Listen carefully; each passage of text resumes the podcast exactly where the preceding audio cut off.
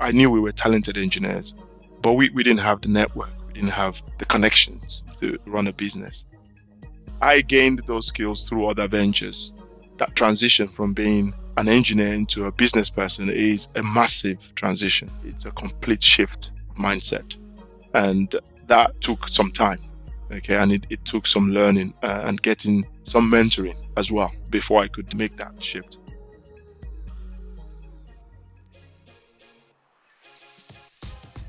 From Exabeam, this is the new CISO, a show about the people who lead IT security teams, the challenges they face, and how they overcome them.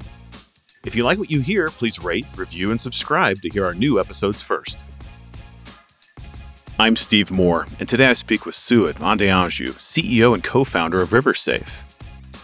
Although his parents wanted him to be a doctor, lawyer, or accountant, the sole computer at his school in Nigeria sparked a passion for technology However, his journey wasn't fair or easy. Suid joins us to share how he took control of his potential and found success moving from security engineer to entrepreneur.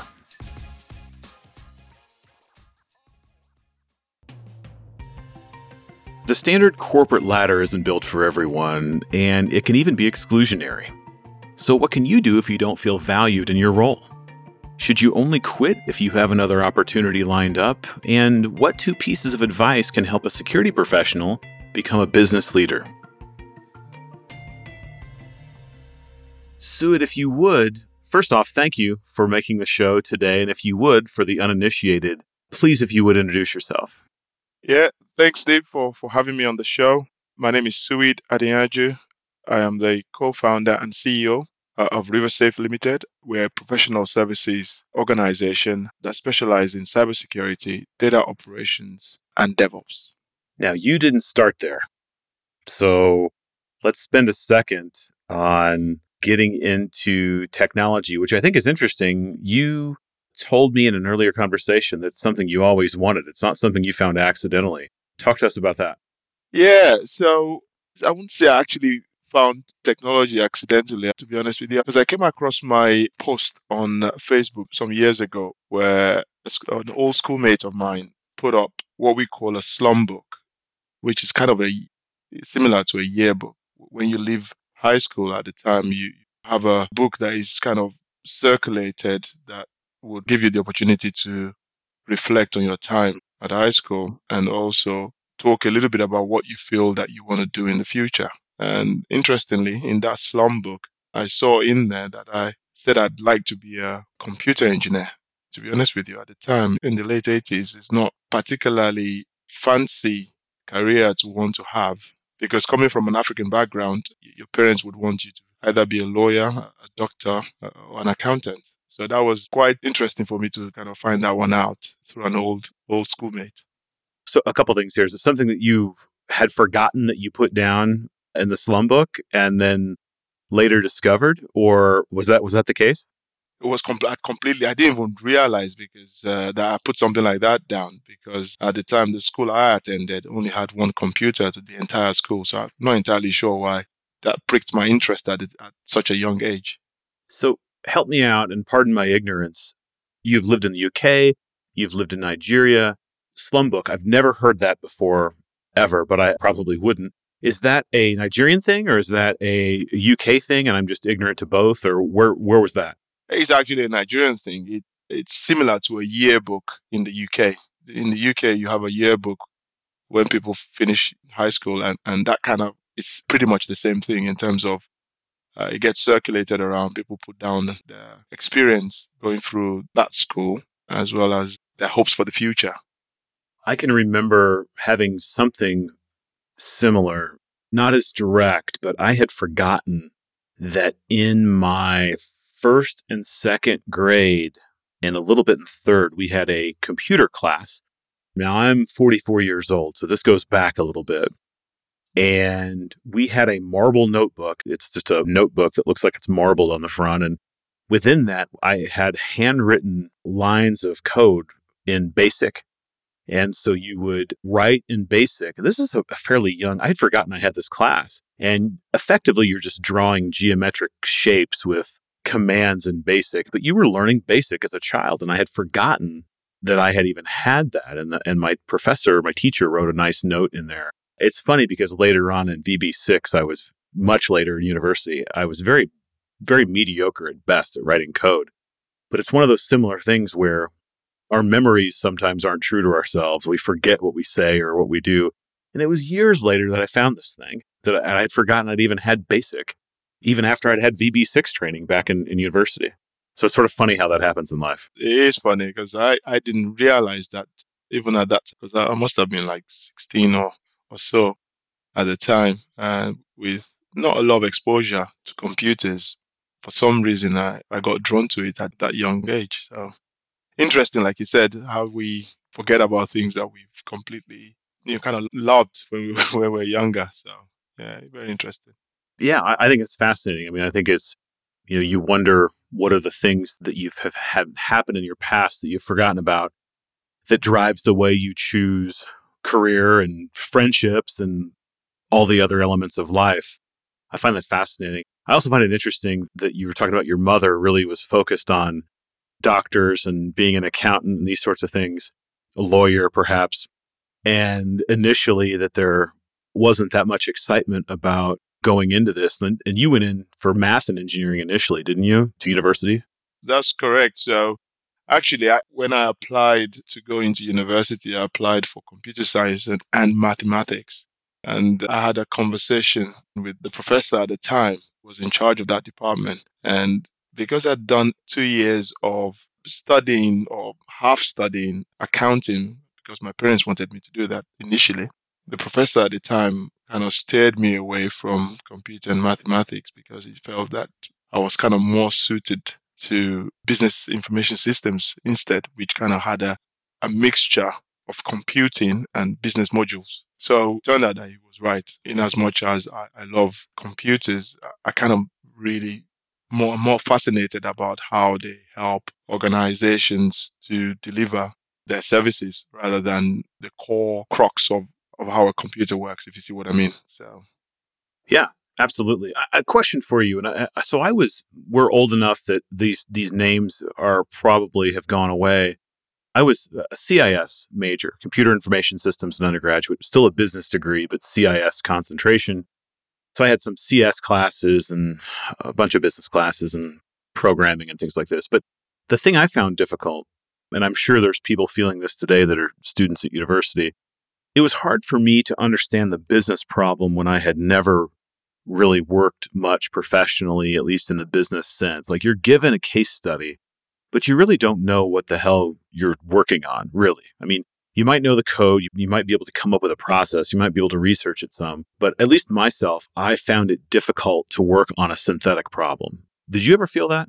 100%. When I got onto the business information systems degree at the time, I found myself thriving more on, you know, the databases and the coding and the network modules. But there was a particular subject called the social impact of computing, which basically is very theoretical. It's more about the applicability of computer systems to the world we live in. I really struggled with that. As a matter of fact, I think I had to retake that module because I didn't pass it the first time. So it turned out that I found it boring at, at the time, but that, that was probably the reason why I didn't do well in it. It was not because I, I just didn't apply myself as, as I should have to it, but it's now the module that I use most in my daily life. Isn't that interesting? Yeah, yeah, it is very interesting. And I mean, with some of the things we're seeing today, the social implications of technology the implication of artificial intelligence in terms of the creation of content and the creation of code and all the ways that technology can be used both for good and bad including manipulation of ideas and the difficulty of understanding what's a core truth there that so that that class i'm sure if you were to retake it today you mentioned it's it's extremely interesting but even just usability even user behaviors right the, the majority of attacks upwards of 90% involve a human element. So, what's the human element of the use of technology as it relates to attack trends? I mean, fascinating subject. But it's interesting that it was a point of trouble. The younger version of you was like, I'm not interested as much. Yeah, absolutely. I, I didn't see the need for them at the time. You know, again, it's about interest when, at that young age, isn't it? because I was fascinated by computer science itself, I wasn't that interested in how it applies to our, the world that I lived in, if you see what I mean. And it's just amazing how, as you grow in your career and you grow in your profession, you start to think more about how what you're doing impacts the business you're doing it for, if you see what I mean. And it's a complete mindset shift. No question. I mean, I think that the other interesting thing is how do you fight that today? Meaning, in many cases, security people are only thinking about security, like security for security's sake, and not security for the benefit of the business, right? You're there to enable that. And you still have to do your security work, but you have to remember why you're there. I see this all over the world. I just got back from Japan, and this was a point of discussion uh, in terms of understanding security and getting cooperation. But many of the folks were, you know, all over the world are, are sort of forgetting that their mission really is something it's two sided, if you will. What you're thinking on that, I, I see that as a security leadership flaw. Yeah. So I think, in my experience, and also working as a supplier to a lot of uh, large organizations, what, what I've seen is that the CISOs with governance, risk, and compliance backgrounds are usually much better to work with than the technical ones. And that's to address your point exactly there. And the challenge is with the technical ones that they're, so distracted by the new tech out there, you know, the shiny, flashing tech that, that are being released in the market, as opposed to actually focusing on the risk to their business and how that can be mitigated, either through technology or through processes or through people. So the challenge is that if you're going to have uh, leaders who are going to be focused on how to enable the business by ensuring that whatever the business is producing or putting out into the public is secure, then they need to be working with the business, understanding the risks associated with because sometimes you can accept the risk as a business. You don't necessarily have to put security in place if you have some mitigating controls in place if something does go wrong. So it's about working with the business to understand the risk associated with what they intend to do and providing the right controls to ensure it's as secure as it could be, bearing in mind that business ultimately has to make the decision. I find it something that we're a little bit both blessed and cursed with, where you have to have a passion for technology, I think, at least to get in and to do the job well early in career. And I don't know, I haven't thought about this. I don't know if there's other careers that are similar to this. I mean, there has to be. But as you move up and move into leadership, you have to give away the skills that sort of got you there in the first place in many cases. Now, things are changing and there's different types of leaders within information security. That all changes.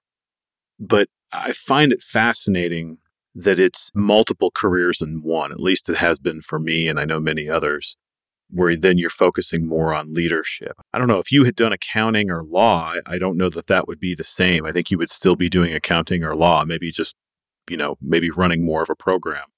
Do you ever think about that? You know, the people that you work with and help that in many cases you start off as a technician, but then at, at the end of your career, as you move up or middle of your career, you're you're no longer, or you probably shouldn't be. Do you encounter that, or do you have thoughts on that? Yeah, so it's interesting you say that because as you were just talking there, I was kind of thinking around just having a brainstorm, trying to figure out in my head whether there's another profession that really mirrors what we have to do within the cyber. I'm not sure there, you know, like you already said, there probably is, but I'm not aware. And it's so important what you mentioned there. I started my life as an engineer on the keyboard, working within different technology spaces, starting from being a desktop engineer to a server engineer to a network engineer, and then moving into firewalls before then. Through my fascination with firewalls, you know, I became very passionate about security. And I was an engineer for many years. I was still a hands-on delivering technical solutions until 2016. However, after many years being an engineer and being a technical consultant, transitioning into running a business or being a leader taught me so many things.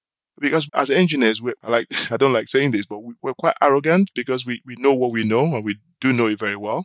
The challenge is that sometimes we deep in the weeds we, we can't put the context around what we're doing. But as a as a leader, you, you need to kind of take yourself away from the nitty gritty, the, the you know code that's running a particular application and think about the value that the application is delivering into the business. And, and that's a completely different mindset. And I, as I said, as an engineer, I used to think in ones and zeros. Okay. So everything was black and white as far as that's concerned, because it's input and output, isn't it? When it comes to computer programming and stuff like that. But when it comes to business, that, you know, you're dealing with human beings, you're dealing with all sorts of processes and, and procedures and the mindset has to be completely different because that isn't as black and white as it is when you're dealing with computers so you then have to kind of think differently and how to get the best out of people and how to actually guide people in such a way that the overall outcome or the business objective to which you're working to is met and not too focused on the code that is being written or the networks that are being created or the servers that are being built out, because then you lose focus on the main objective, which is we need to be here to provide a service to our customers, for example. So yeah, I see it as a you pretty much have to morph as a leader from being super technical to becoming more people focused, which I find tough for engineers in my view. It is, and is, and and actually, I want to have you share with us a, a short story, and then I want to move into your move into Reuters. But you shared a story. You made a high humility statement where you were a desktop engineer for a couple years, and anyone who's done desktop support, desktop engineering, always has crazy support tickets and stories. But the high humility statement you made is that you may, you may not remember telling me this, but the statement you made is that uh, you really didn't know that much more than the people you were supporting. And not a lot of people would ad- would admit that. I think it, it's a lesson to those that are starting into tech that it's okay if you're not a super genius, that uh, as long as you're willing to learn. But the example you gave, the story was about a lady who needed a fix to her computer. Uh, would, could you quickly tell us that? I, I like the story, but I also love the statement.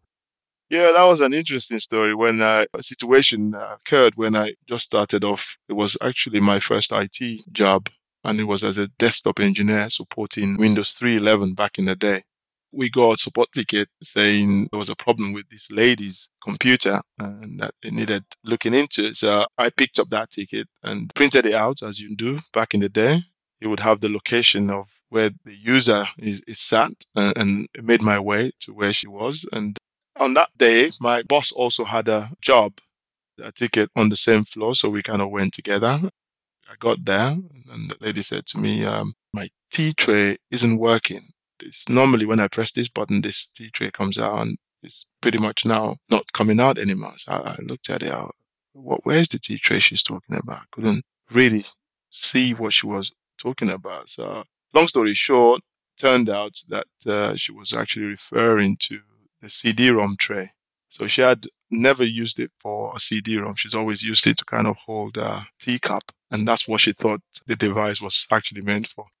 At that time, like I said, it was my first job. I, I kind of sniggered and my boss, I got a royal telling off by my boss because at the time I didn't know much about customer service. So I had to, and uh, you know, that was my first lesson in customer service that I had to you know, keep a straight face and just be professional and talk her through her problem, even though it wasn't really a problem you know, at the time, but and make her feel that she don't don't make her look stupid. So that was basically my first experience of customer service. Those examples exist. You know, anyone who's who's worked in a SOC as well has many stories. I have one of my favorites is gentleman who received um, malicious email, and it was for a Starbucks coupon, but the link was instead of being spelled Starbucks, it was Starbucks, and he was repeatedly trying to get his free Starbucks coupon. And this is even after we told him that it was a malicious link, and he's still wanting his sort of coupon, right? And, you know, again, back to the human element and trying to be polite, you know, when you have someone who is, his actions in this case was, could have very much harmed the organization. In fact, the malware was partially installed, right? So, and he still wanted even after his machine was to be reimaged, after we performed the investigation, he still wanted, he still mentioned about the coupon. thinking that it was still a Starbucks site. And yeah, very important lesson to have some patience there. If we could, I want to speak briefly, if we could, about the move to Reuters, where, uh, as I understand it, you were part of a contract team at the time, doing some very important work for them. They were kind of going through a transformation, and seemingly everything was good. This was an important team, but then it, it hit a little bit of a rough patch. Can you talk a little bit about what you were doing? And then it sounds like things were good until they weren't which is ultimately kind of the genesis story of what you're doing today. But can you talk a bit about the start there and then kind of the transition period? And then I want to get into how you felt and why you felt that way. Thank you very much, Dave. It's a journey uh, that I like to share to people, uh, just to encourage people, one, and uh, to also give people some hope that things can ultimately work out and things do ultimately work out if you put in the, the hard work and the effort that it requires, but also be a little bit lucky. Anyway, basically, as the story goes, after many years in IT, uh, maybe about four or five years, I'd say, so not too long, I stumbled across firewalls in my networking days and got extremely fascinated by them. For me, it was the first time I came across a technology that helped to protect digital assets. And my passion for it just grew and intensified and and I started delving a lot more into how the technology works, the different types of firewalls and so on and so forth. Anyway, I, I got a job at Reuters at the time and it was in a group of about six highly skilled professionals. Typically, before then, any job I went into, I used to kind of be the star of the show. I tend to know a lot more than the, the, the guys in the team. But on this particular occasion, the first day I started the job, I was thinking, what have I got myself into? Because I, I just didn't understand what was going on. The network was so vast and complex. I couldn't wrap my head around it. I didn't see a way to actually learn how to get things going there. Anyway, long story short, I was working there. I started off being uh, working there as a contractor initially. And the role was quite fascinating because Reuters at the time were moving the old Reuters terminal. Basically, these were cable delivered lease lines that you had to have before you could get the feeds from the news company at the time. Uh, they were moving this onto the internet uh, so that it could be delivered to home computers through the internet. So clearly, this was a complete change in the way the company was uh, delivering its products. So, and it also meant that this new shift needed to be secure. Otherwise, you know, you might as well be giving away the crown jewels for free. So we were working in building out the company's security infrastructure to support that business move. And it was quite interesting times because, uh, you know, I was working with the most cutting edge security technologies out there, really, from firewalls to proxies to web filters to network intrusion t- detection and prevention systems, you name it. We, you know, we were just putting everything in there, doing defense in depth, making sure there were two different types of firewalls. So you had proxy firewalls on the perimeter, you had stateful firewalls on the inside, you know, proper DMZs. And it was quite an interesting project. As we were working through that, the, the dot com bust happened, but the security was still booming. The company wanted to then, because of the knowledge that it was prevalent with what was existing within the, that particular team, the, the priority was to to make us permanent. So they paid us handsomely, really, to become permanent members of staff. Whilst we were, you know, working as contractors, I was the only black person working in that group. At the time, to be perfectly honest with you, I didn't notice it at all. That was primarily because one at that junior level, I, I never really noticed diversity or lack of it. I just we had a, a mercenary type mentality. We're just there to get the work done. That's pretty much what we were there to do. But after two years of contracting and then we converted into permanent staff, things weren't quite right. I was like, hmm, what's going on here?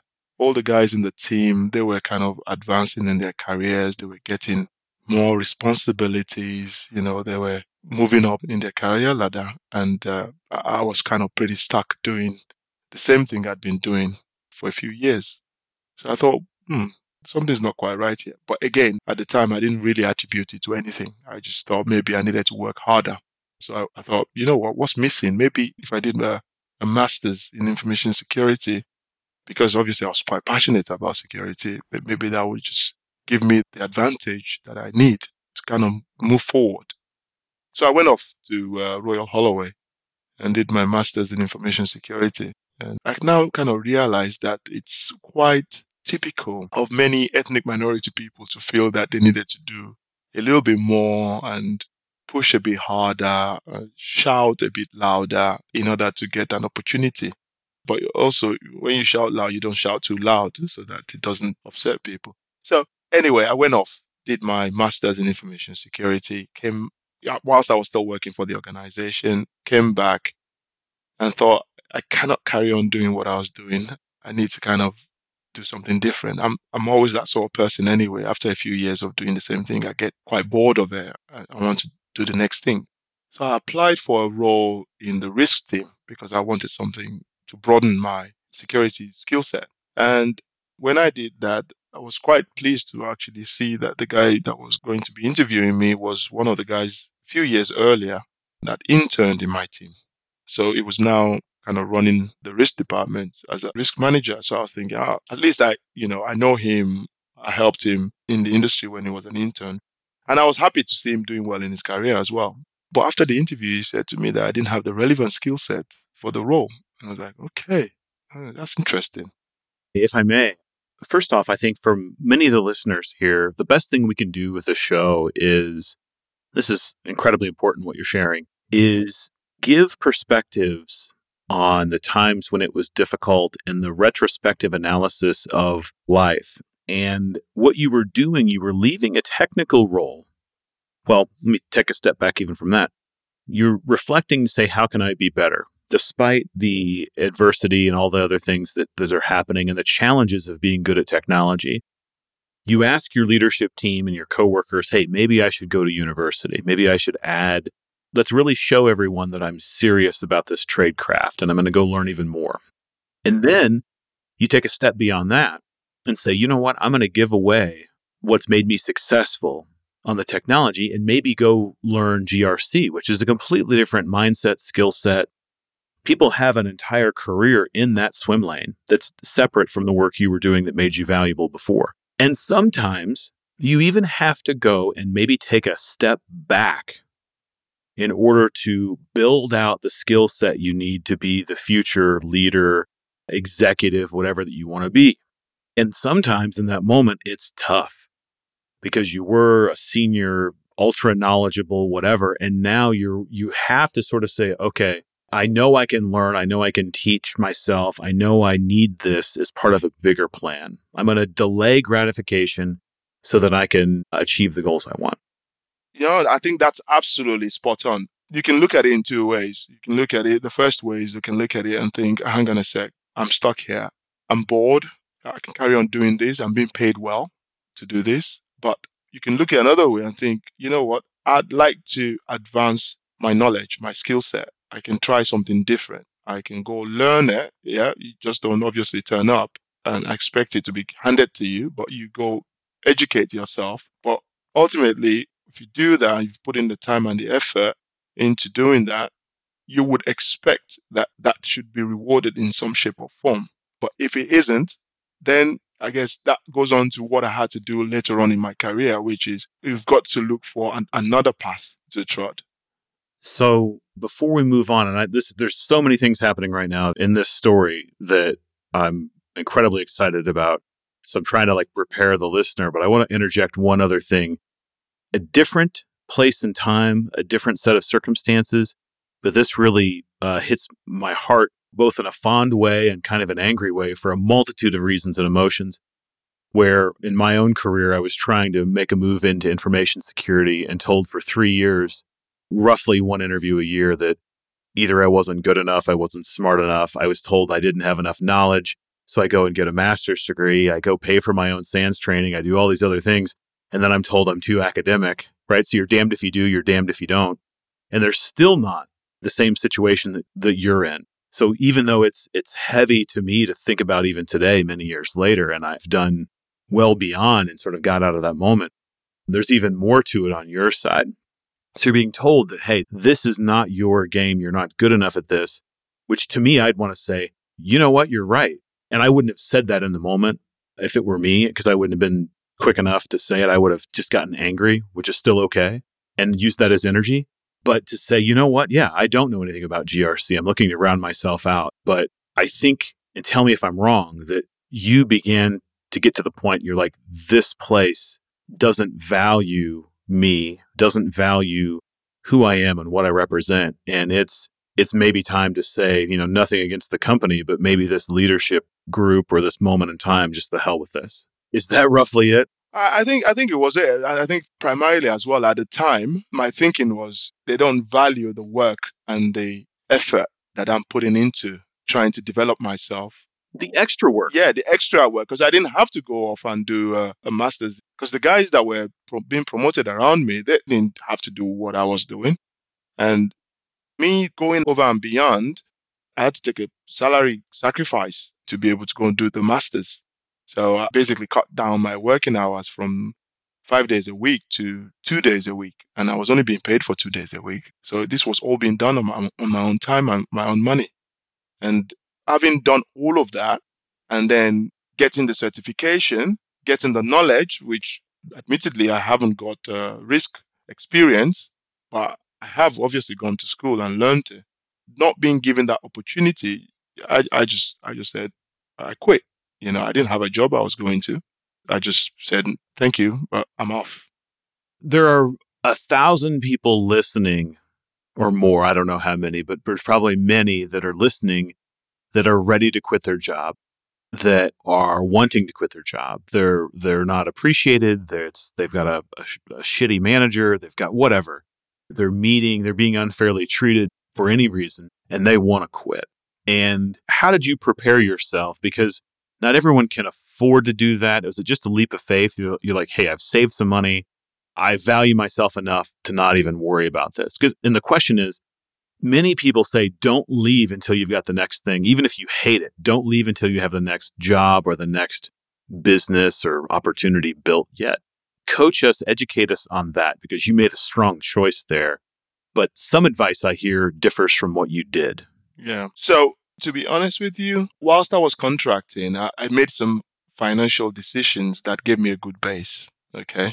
It didn't make that decision any easier. It made it easy. It made it easier rather, but it wasn't an easy decision because not having a, a source of income means whatever savings I had put away, I was going to be eating into that. So I didn't have an alternative source of income. I just had savings. So what I'd done, I'd made some financial decisions that gave me a good base in terms of I had a bit of savings that give me some cover whilst I look for another job. So that helped. But again, at the time also, the cybersecurity industry was booming, was thriving.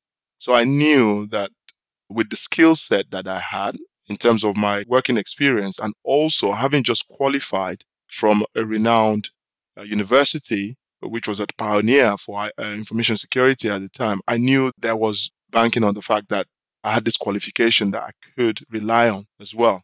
So I, I kind of just put some money aside to kind of give me a breathing room for a few months, which I, you know, again, it was a risk, but I felt it was a calculated risk in that I had working experience, I had the right qualifications as well. You know, the reason why I made that decision. But eh, I just want to say one thing quickly. I don't think anyone should be put in a position where they have to quit because they didn't feel valued, if you see what I mean. I don't think it's a good feeling to have if, you, are looking back. But again, going back to the solution, which you kind of alluded to earlier on, it's about preparing for that situation and being able to take the chance on yourself. I think that's the thing that many people struggle with this, whether they're being treated unfairly, whether they're just unhappy. They're not fulfilled. Many people get stuck in a job that they don't like but pays well, where they could maybe make half as much but be twice as happy or, you know, spend more time with their family, whatever it might be, right? And so you get caught into these this trap. But what you went ahead and, and did, and, and I think, correct me if I'm wrong, is out of this, was this then the genesis of RiverSafe? 100%. So I didn't feel that I had a career in a corporate world. I felt that if I had to fulfill my potential, I, I needed to take my destiny into my own hands. And that's what gave me the inspiration to founding RiverSafe. How did you talk about skill sets? So you have to provide a service that's valued in order to exchange your time for money. We all get that. And you had those skills and you had the desire. But starting a business, the skill set's there if you've never done it before. There's a lot of things that there's lines of credit, there's payables and receivables, and setting up legal documents and contracts and quoting and payroll and taxes. And how did you get that sorted? Yeah, that was, that's an interesting question because when we started off, I, I, was delivering technical solutions by day and being a, an accountant and an admin person by night. It was tough. It was super tough. But yeah, I met my co-founder uh, whilst I was working Reuters as well, and I knew we were talented engineers, but we, we didn't have the network, we didn't have the connections to run a business. I gained those skills through other ventures. That transition from being an engineer into a business person is a massive transition. It's a complete shift of mindset. And that took some time. Okay. And it, it took some learning uh, and getting some mentoring as well before I could make that shift. However, one of the key things that helped us was because we knew we were talented engineers, we knew what we needed to do in terms of showing value to our customers. You can't fault delivery. We always say that between ourselves if you do a good job, doesn't matter if you're white, black, green, brown, lady, or man, if you do a good job, people would recognize it. And that was our focus. Our focus at the time was to piggyback on vendors, Salesforce, and deliver comprehensive premium services around their, their technologies into a customer. So basically accelerating time to value for the investment that the customer had made into the vendor's technology. And that was primarily our go to market strategy was we look for a, a technology that has a steep growth trajectory and we piggyback on the, the fact that they've got a good technology, but we deliver a comprehensive service offering around that and we deliver a good job to our customers. For 10 years, we, we didn't have a sales or marketing function. Uh, grew primarily through word of mouth and recommendations. Uh, so that's testament to the quality of service that we deliver as an organization that fueled our growth. 10 years of no no sales or marketing but partnering with with technology groups. Uh, so you're sort of using some of their sales and marketing in a way but you still had to deliver your piece. What if i may ask and i don't know that we said it earlier what year was the founding year when you were doing technology by day and administrative by night? What year was that the company itself was incorporated in 2008, but we didn't really start going properly until 2010.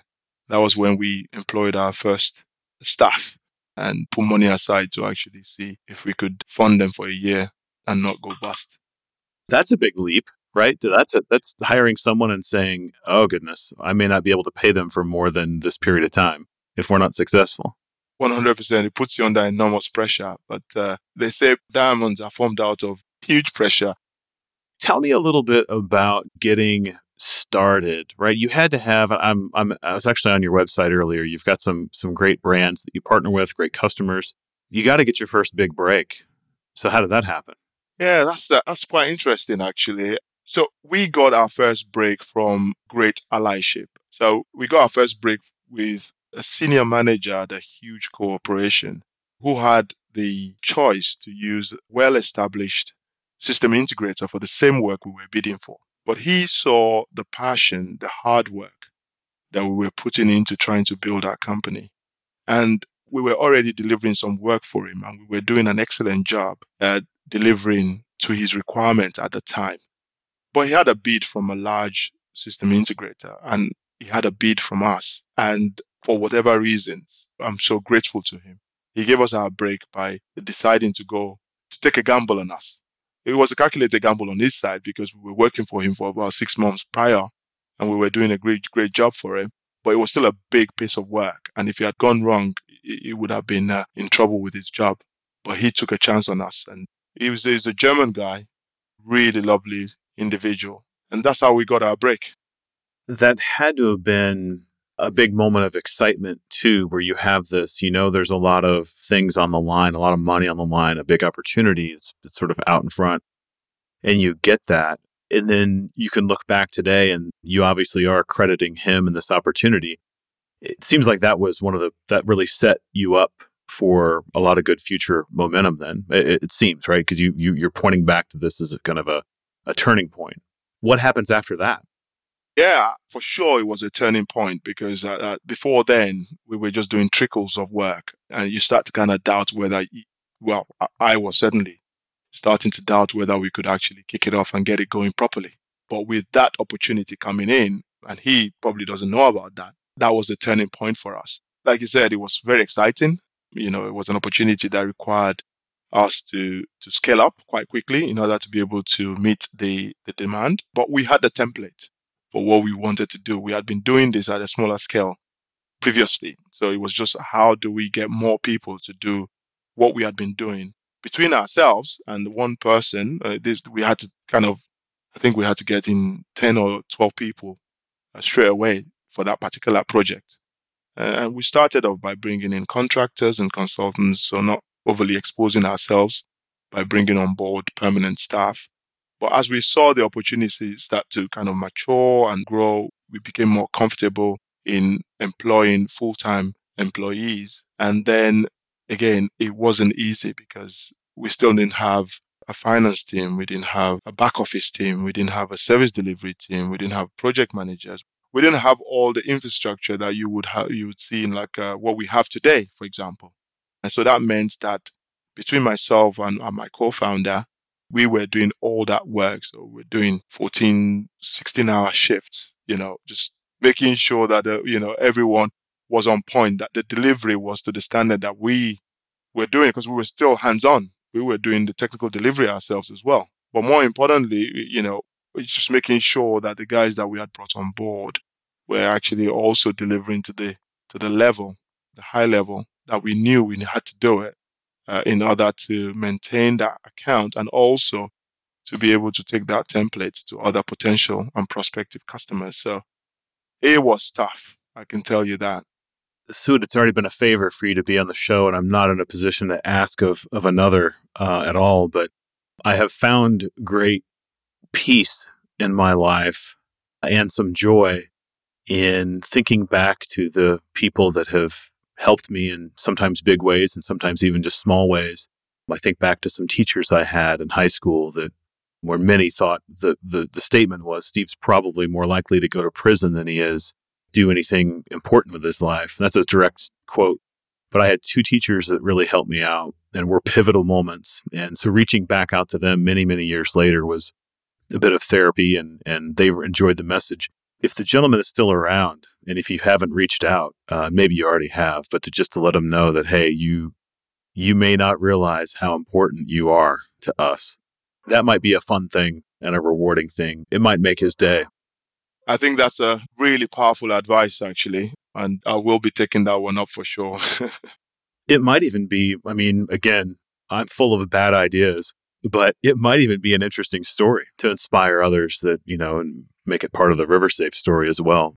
Just sort of thinking maybe foolishly, but creatively as well. I'm not a creative, but the origin story, everybody loves that. And uh, you really have a, you have two, right? You have your idea to leave and all the, the circumstances that come with that. And then you have this big opportunity that really turns the corner. It's really kind of a point in a movie, if you will, right? Absolutely. I completely agree with you. Thanks for that. I think that's such a great idea.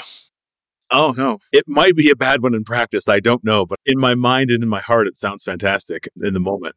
And so I think that we always end on the same question. But before I get to that, do you have any advice for those that may be in a similar position that think that maybe the corporate world may not be for them and they maybe are talented and skilled and, and want to do something like this, but maybe they're not sure how? Maybe it's lack of knowledge or skill in terms of the business elements or whatever. What is there a piece of advice you have for those that are pondering this? Yeah, I've got two things I would have done differently, which I think would help answer that question. The first thing is to kind of get some business, go on a business course to learn how to manage or, you know, manage or set up a business. I think that would have helped me avoid a few mistakes that I made. Uh, so that's the first one. The second one is to get a mentor. Okay. I think that is crucial. If you want to do something that someone else is, you know, you want to tread a path that someone else is being through, why don't you, instead of you hitting your feet against the rock as you go through that path, why don't you just go ask that somebody who's been through that point and see where they've, what lessons they've learned, what are the things that they've been able to, what experiences have they, have they garnered going through that path and let them share that with you. Once they share that with you, then it gives you a better footing in terms of how you could set up your own company or try doing something differently on your own. And, and that, that those are the two advice that I would offer. I think that's excellent advice. You know, the, the mentorship thing in particular, which is not an easy thing to, to find, but when you, you, and it may be a multitude of people, maybe more than one, but you know, you, you alluded to, you know, how to structure the business, you know, probably legally managing, you know, elements of incorporation, all these things are not naturally discussed. You know, entrepreneurship within tech is sometimes hard earned, right? And, and hard learned. So it's the unification there is very important because you mentioned, you know, starting off, you may not even have had all the back office systems set up yet as you're bidding on these big contracts, right? If you would spend a second just for the listener, you know, we've got listeners all over the world you know your your company now has you know a handful of focuses. I, I'm on your site right now: DevOps, data ops, cybersecurity. Do you mainly focus on cybersecurity, or is it kind of an equal mix of the three? Uh, it's an equal mix of the three. We we do cybersecurity is primarily where we historically where we started off from. Clearly, we've worked on a, quite a few digital transformation programs where we have then developed, initially we developed a, a DevSecOps practice, which we then basically expanded to provide DevOps as well. And that's just primarily because going back to your original question around making sure that the business or that security is enabling the business. So we started off doing DevSecOps, but realized that we were alienating the engineering team. And then we, we, we kind of brought them into the fold by providing them with the whole DevOps offering. And then we do data operations, which is primarily to provide insight into the various data that are coming out of the various technologies that we help implement. So that's more around uh, ensuring that uh, you have actionable insights from the output of the technologies that we help to support.